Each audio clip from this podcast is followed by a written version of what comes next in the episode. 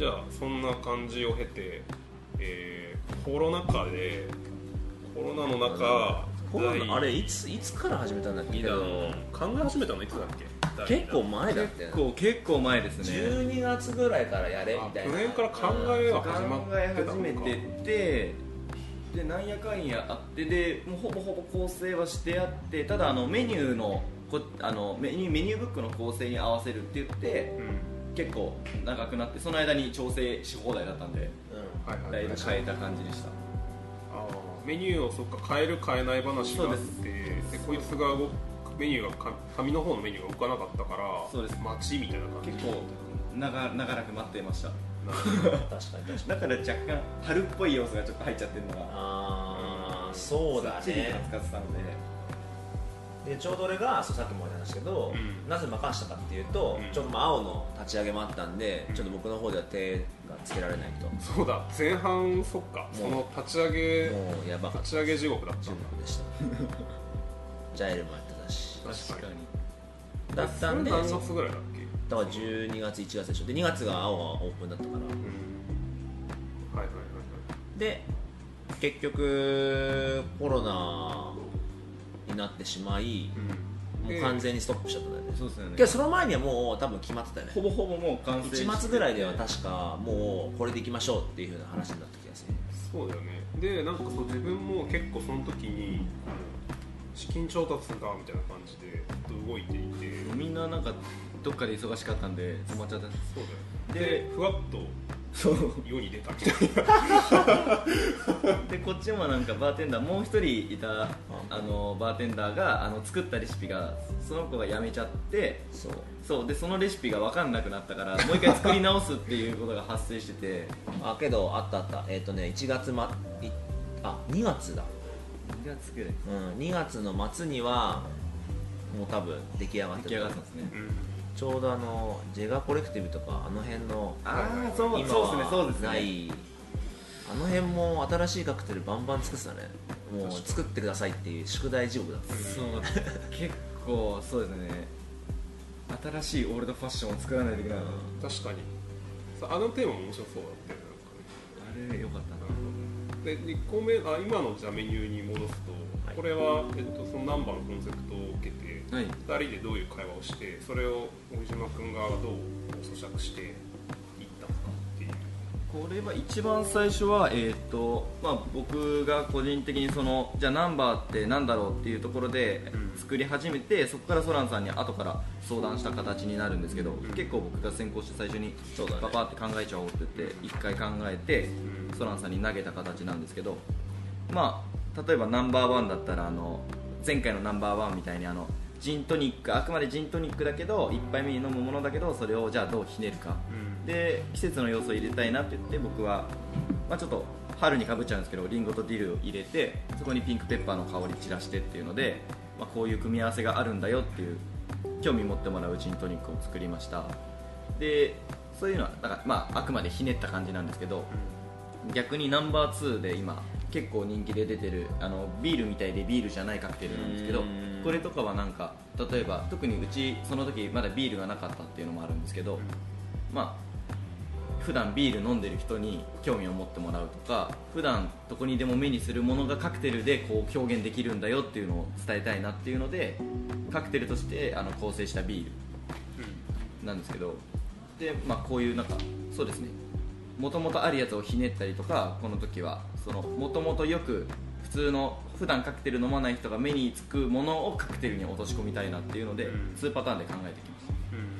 でそこからソランさんに相談してっていう形です。なんか一応ツアー、まあ、ナンバー3はもう知ってると思うんだけどはい。ざっとなんかどういうふうに作ってきたか。ナンバー4とかでナンバー4になると,、えー、とこれは今度あの、まあ、バーテンダーでもよく知ってるカクテルなんですけどラモスジンフィズっていうカクテルがあって、まあ、いわゆるジンフィズあのバーテンダーの本当に基本になるカクテルのジンフィズっていう透明なカクテルを、えー、と海外でラモスジンフィズっていうのが生まれてそれが生クリーム入りのジンフィズなんだけど真っ白なジンフィズが生まれましたでで僕はその真っ白になったジンフィズをもう一回透明化したくてやったのがナンバー4です。で知らない人からするとあラモスジンフィズっていうカクテルがあるんだ本当は真っ白なんだって興味を持ってくれてで味はカジュアルダウンしてここで楽しめてでそしたら今度じゃあ基本のジンフィズは何だろうっていうところまで考えてくれるかなとか。でこれあのミルクウォッシュっていう技法で透明にしてるんですけどまああこうやって真っ白なやつがじゃあ透明化になるんだっていうところまで興味持ってくれたらなっていうバーテンディングっていうので考えたのがナンバー4です。でこれさなんか、はい。なんかのさ機材を入れてああそうそう。なんかやろうみたいな泡アイデアの。部分だねラモスジンフィズはそう泡が泡というかまあモコモコのイメージなのででいろいろ泡考えましたよねうんどういう系の泡にするか。マシン買うか買わないかみたいなエアエアポンプエアポンプを買おうかっつってけどなんか結局何でやろうと思ったんだっ今はあのフレンチプレスあのコーヒーとか抽出するフレンチプレスに入れて網の部分でけなんて言うんでしょうね。あガガシャガシャじゃないですけど空気入れられるんで、それでやるとモコモコの泡がもともとこのカクテル乳清が中に溶け込んでるんであのそうエアレーションしやすいんでちょっといあの与えてあげると空気かなり保持できるのでそれでやる。で最初もう泡泡で真っ白なんですけどそれがちょっとずつ泡が消えていくと透明になっていくっていううん。面白い感じになってます。でナンバー5は最初なんか本当にサワースタイルでいわゆる海外でも大人気なウイスキーサワー系にしようって思っててでそれをちょっとひねってあのペルーとかで飲まれてるピスコサワー。これ僕すごいやりたくてえっ、とピスコサワーってあの僕前ペルーの人と一緒にたまたま働いたことがあって、その子ってあの結構しかも若い20 21ぐらいだったんですけど、で全くお酒飲まないんですよ。でなんだっけな本当に何も知らない例えば、まあ、ネグローニもしもちろん知らないギムレットも知らないホワイトレディも知らない。でピスコサワー知ってるんですよ。ピスコあピスコサワー知でピスコはめっちゃ知ってるんですよ、うん。飲まないのに、あこれやっぱ国によってこんなに違うんだっていうのを日本にこうやって違う違うところでは本当に日本にあるただビールのように飲まれてるカクテル。国民的そう国民的、飲み物。日本でいうビールレベルで知られているカクテルなので。っていうのをここに入れて、そうまずそう知らせたかったっていうのででそこをナンバー風にアレンジしてあの、まあ、飲みやすく。うん。でちょっとあの緑のタイムとローリエの香りとかあとは意外と相性のいいウーロン茶。みんなが普段飲んでるけどあこうやって合わせられるんだっていうのでその素材を入れて、まあ、飲みやすく。うん。結構結構人気です。今回一番人気かもしれないです、うこれん。美味しいよね。殿堂入りを除いたら。殿堂入り。でナンバー6は、えー、とこれ僕が昔だね。そう大会出てた時のカクテルなんですけどもともとアイドルワイルドって名前のカクテル今ナンバー6でしれっと入れてるんですけどこれは、まあ、テーマがちょっといろいろあるんですけど、まあ、味の構成としては、まあ、ラムベースでカカオとか入ってるんですけど、まあ、ナイトキャップにもいけるしバランスちょっと甘いし意外と軽いしでもどっしりした味もあるしで味がマーブル状になってるのでここのなんだろう締めに普段例えばじゃあお酒マンハッタンとかマティーニとか飲まない人でも満足感与えられるしクロートの人でもこの味のひねりであ面白いねって言ってくれる絶妙なバランスかなと思って入れたのがこれですこれなんか文章さ書いててさ、こうコンセプトを3回ぐらい理解するのに俺聞き直した気がする。どういうこと？みたいな。コンセプトがちょっと難しいんですよ。もしもの世界がそうそうそう6はあれだよね。なんかあのモクテルの方も面白かったよね。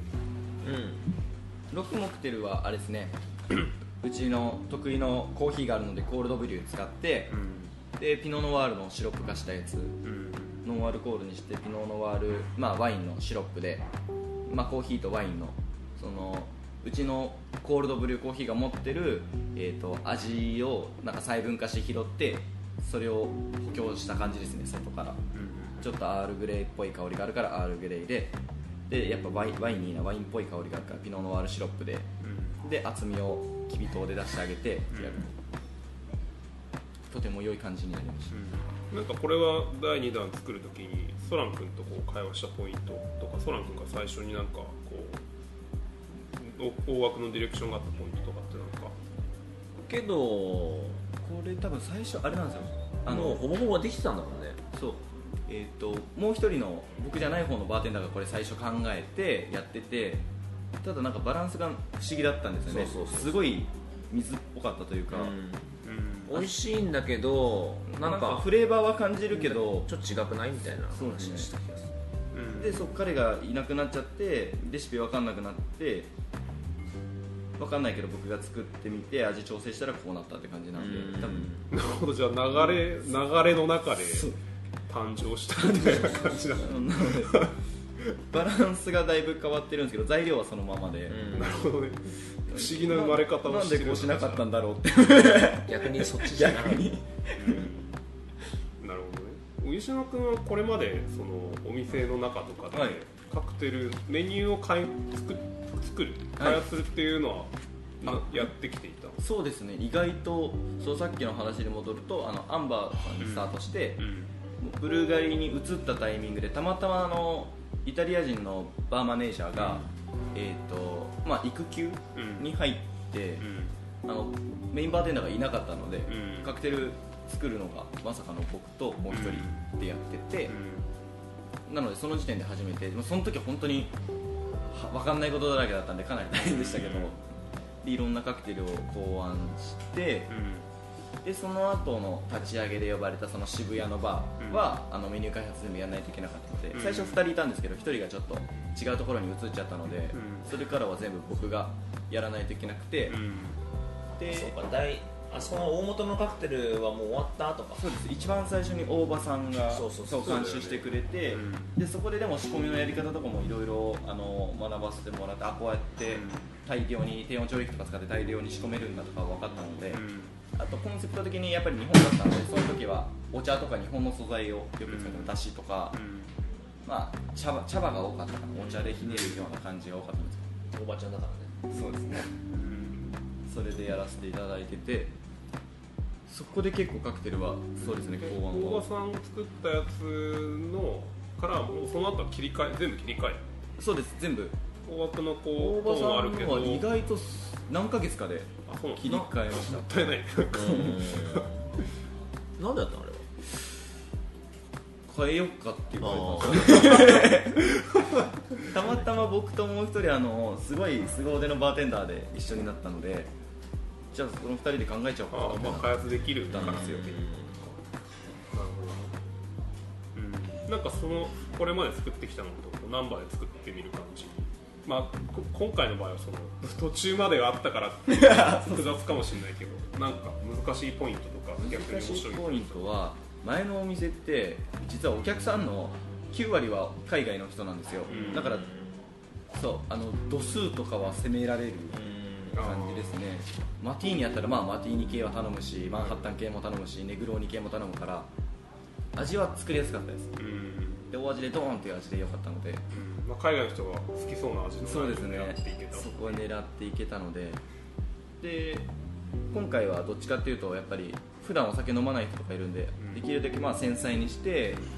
そのアルコール感もちょっと落として、うん。今回のアウト・オブ・ナンバーのネグローに一応入れてるんですけど、うん。ネグローにもこれシェリーでアレンジしててちょっと度数落としてたりとかうん。かなり、まあ、僕このネグローニ大好きなんですけど、ちょっとなんだろう肩肘張らないであのリラックスしてあくまでなんだろうカフェみたいな空間でカフェ感覚で飲めるお酒をイメージして作るのが結構大変でしたでもうん。最初ちなみにこの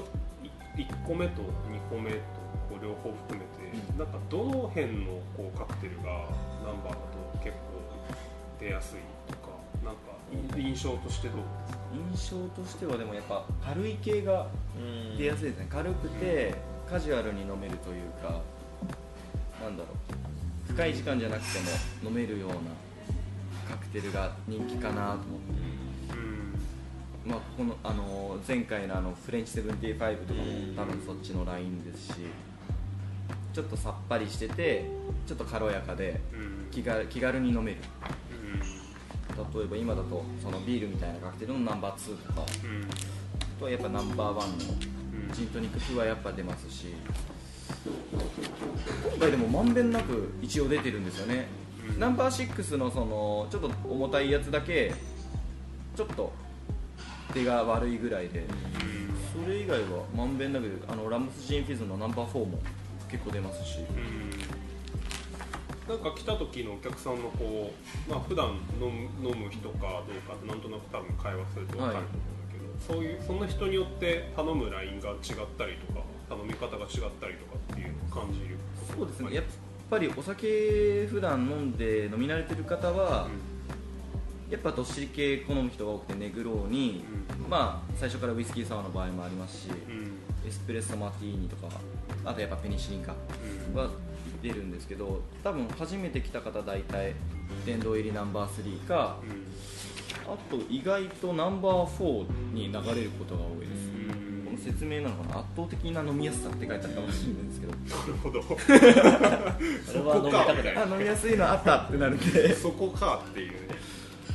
や飲みやすさって大事なのかもねそういう意味で意外とそうですね。初めての人ってやっぱり想像できないから、あくま飲みやすいのを探しますよねやっぱり。なるほどね。ね。ナンバー4にやっぱ最近すごい流れます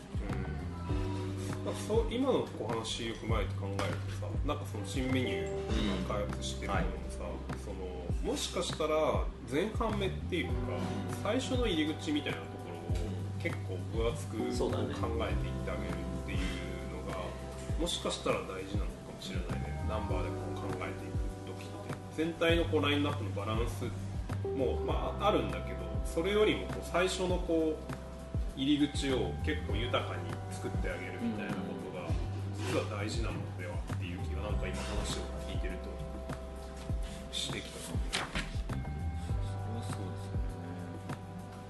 そうね。今考えてるやつも結構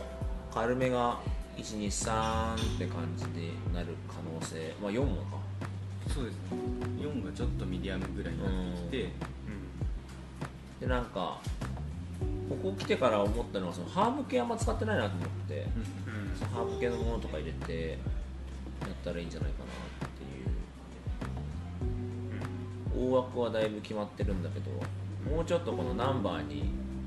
意味合いを入れるかどうかっていうところで今今そこですせめぎ合いをしてます。確かに10個だからなかなか多い。そうですね。で新しいメニューの話をすると一応まあもうすぐ1年こうはい経つので、もう一度、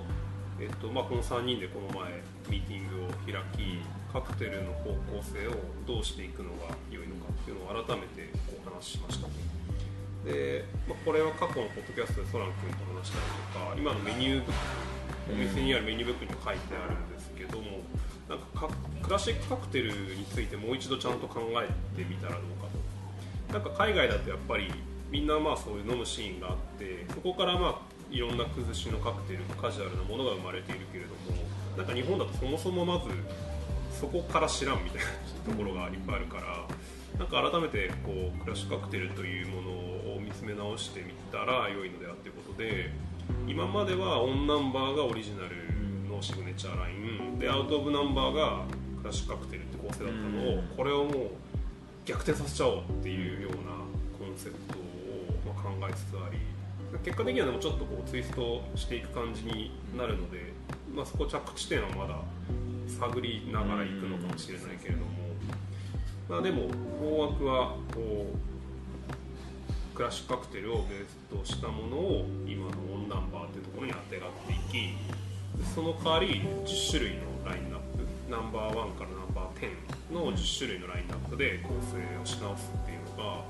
今、えーメニュー改革中、はい。真っ最中っていう感じですね。なんかここに関して今2人が考えてることを少しシェアしてもらえる考えてるこ と俺からだけど。そうですね。これから。と悩んでるポイントとか。いやけど10個ナンバー10っていうちょっと新しいこうラインというか。増えた。増えたから そこをどう表現したらいいのかなっていうどうかな。そうだよね。だから今までクラシックカクテルとわパキッと分けてたのそう。を、まあ、ミックスしてこうバランス全体取っていくみたいな感じになるから。トータルで言うとねラインナップされる数はあのまあシーズナルとかあるんですよ、うん。一旦こうバチッとお目にされる数は減る。うんうん減って10種をもう一回再構築するっていう感じだと思うので、まあ、少しまた考え方が変わってくるかもしれないし、まあ、これはこれでで、ね、これで作ってやってみたらまたそこであのお客さん出してる中でフィードバックがあってそうだね。このやり方での改善みたいなことも起きてくる可能性はある。まあけど今回は僕もちゃんと大西マスと一緒にできるような形でできるんで面白くはしたいですね。頑張りたいです。この後もシーンが。そうなんですよ。はい、なんか言い残したことは。言い残したこと新しいに関してはあんまりまだうん。これからですチャレンジしたいこととかある？なんか。チャレンジはどうだろうな。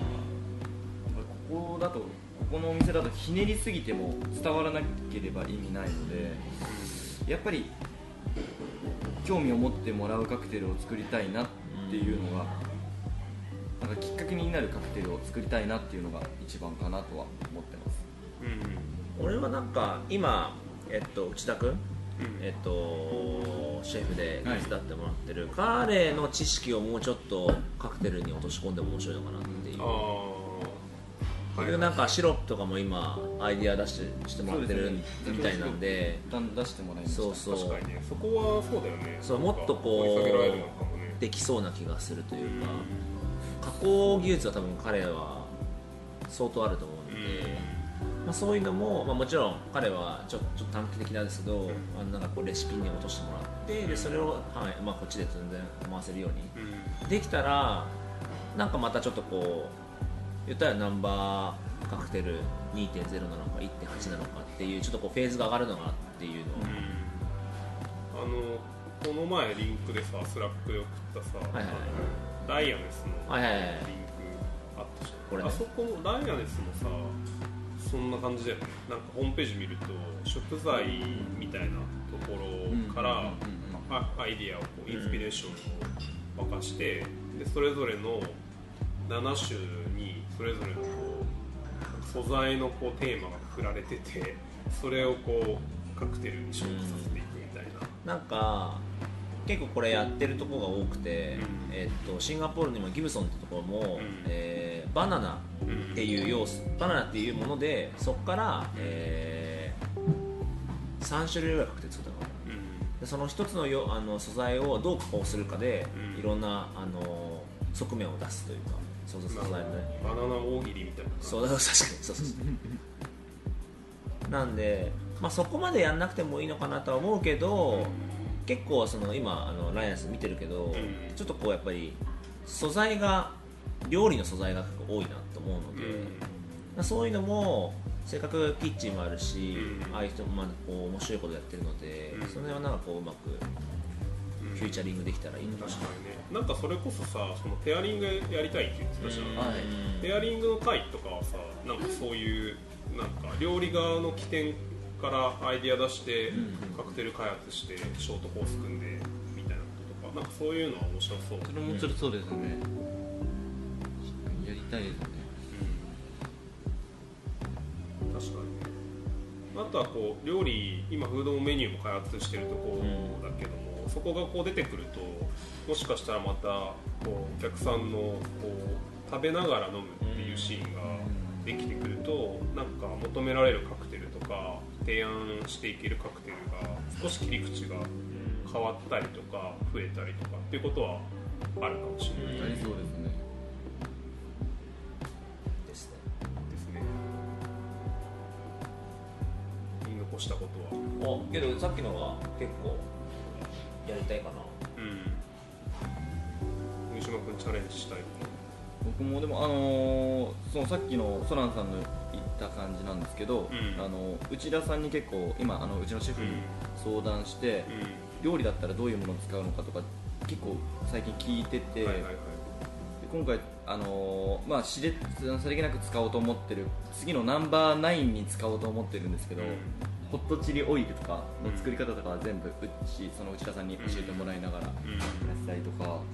まあ、やっぱフレンチとかうん。だと当たり前のことをやっぱ知らない部分が多いので、うんあこういう味作りたいなっていう時にシェフに相談するとあこうやったらできるんじゃないって言えば意外とやっぱ本当にできるんですよ。まあそうだよね。味の引き出しが多いからそうですね。だから素材の結びつきとかは僕たちで分かるけどこういう味がここにこういうニュアンスで入れたいなっていう時にピンポイントで分かるのでうん。それすごいな。やっぱりカクテルって咀嚼がないのでうん。あくまで液体が多い。あっちは液体も使うし泡も使う。まあムース状もあれば固体があって、うん。でオイルがある、うん。はいそれが全部鼻からの抜き方も違うっていうのはやっぱり聞くのではいはいだからそこでどうアフターテイストまで構成していくかはできるので。はいはいはいでまだバーテンダーはあくまで液体で考えて、はいなんだろう液体として1個に完成させるっていうので、うん。他にじゃあ入れられる要素があったらカクテルにもオイルがあれば、うん。後からオイルが来たりとか、粉末が最初に鼻に抜けるとか、うん。それ複合的にやっていけばもっと複雑にどんどんどんどんしていけるんじゃないかなとは。うんなるほどね。確かにね。テイストの作り方も、まあ、今までのバーテンダーだけの視点じゃないところからそうです切り込んでもらえるような会話が、まあ、日々できるとより可能性が広がるっていうのはあるかもね。確かにそれはあんまり普通のバーだとできないことかもしれないね日々横に、ね、いる一緒にいる人と話せるっていうのはなんかね違うかもしれないよね、まあ、しかも開発ができる人たちっていうとても勉強になりますなるほど了解ですじゃあなんかその辺をチャレンジしながら、はい新しいメニューに関してはまたちょっと別会で内容が固まってきたら話せればなと思っています、はいじゃあそんな感じで話としては。はい。はい、えーナンバーラジオは毎週金曜に最新エピソードを公開しています。興味持っていただけたらポッドキャストか Spotify でフォローお願いします。コメントや聞いてみたいエピソードテーマなどあればナンバーにて麦島君に声をかけてください。はい。お待ちしてます。じゃあ今日はありがとうございました。ありがとうございました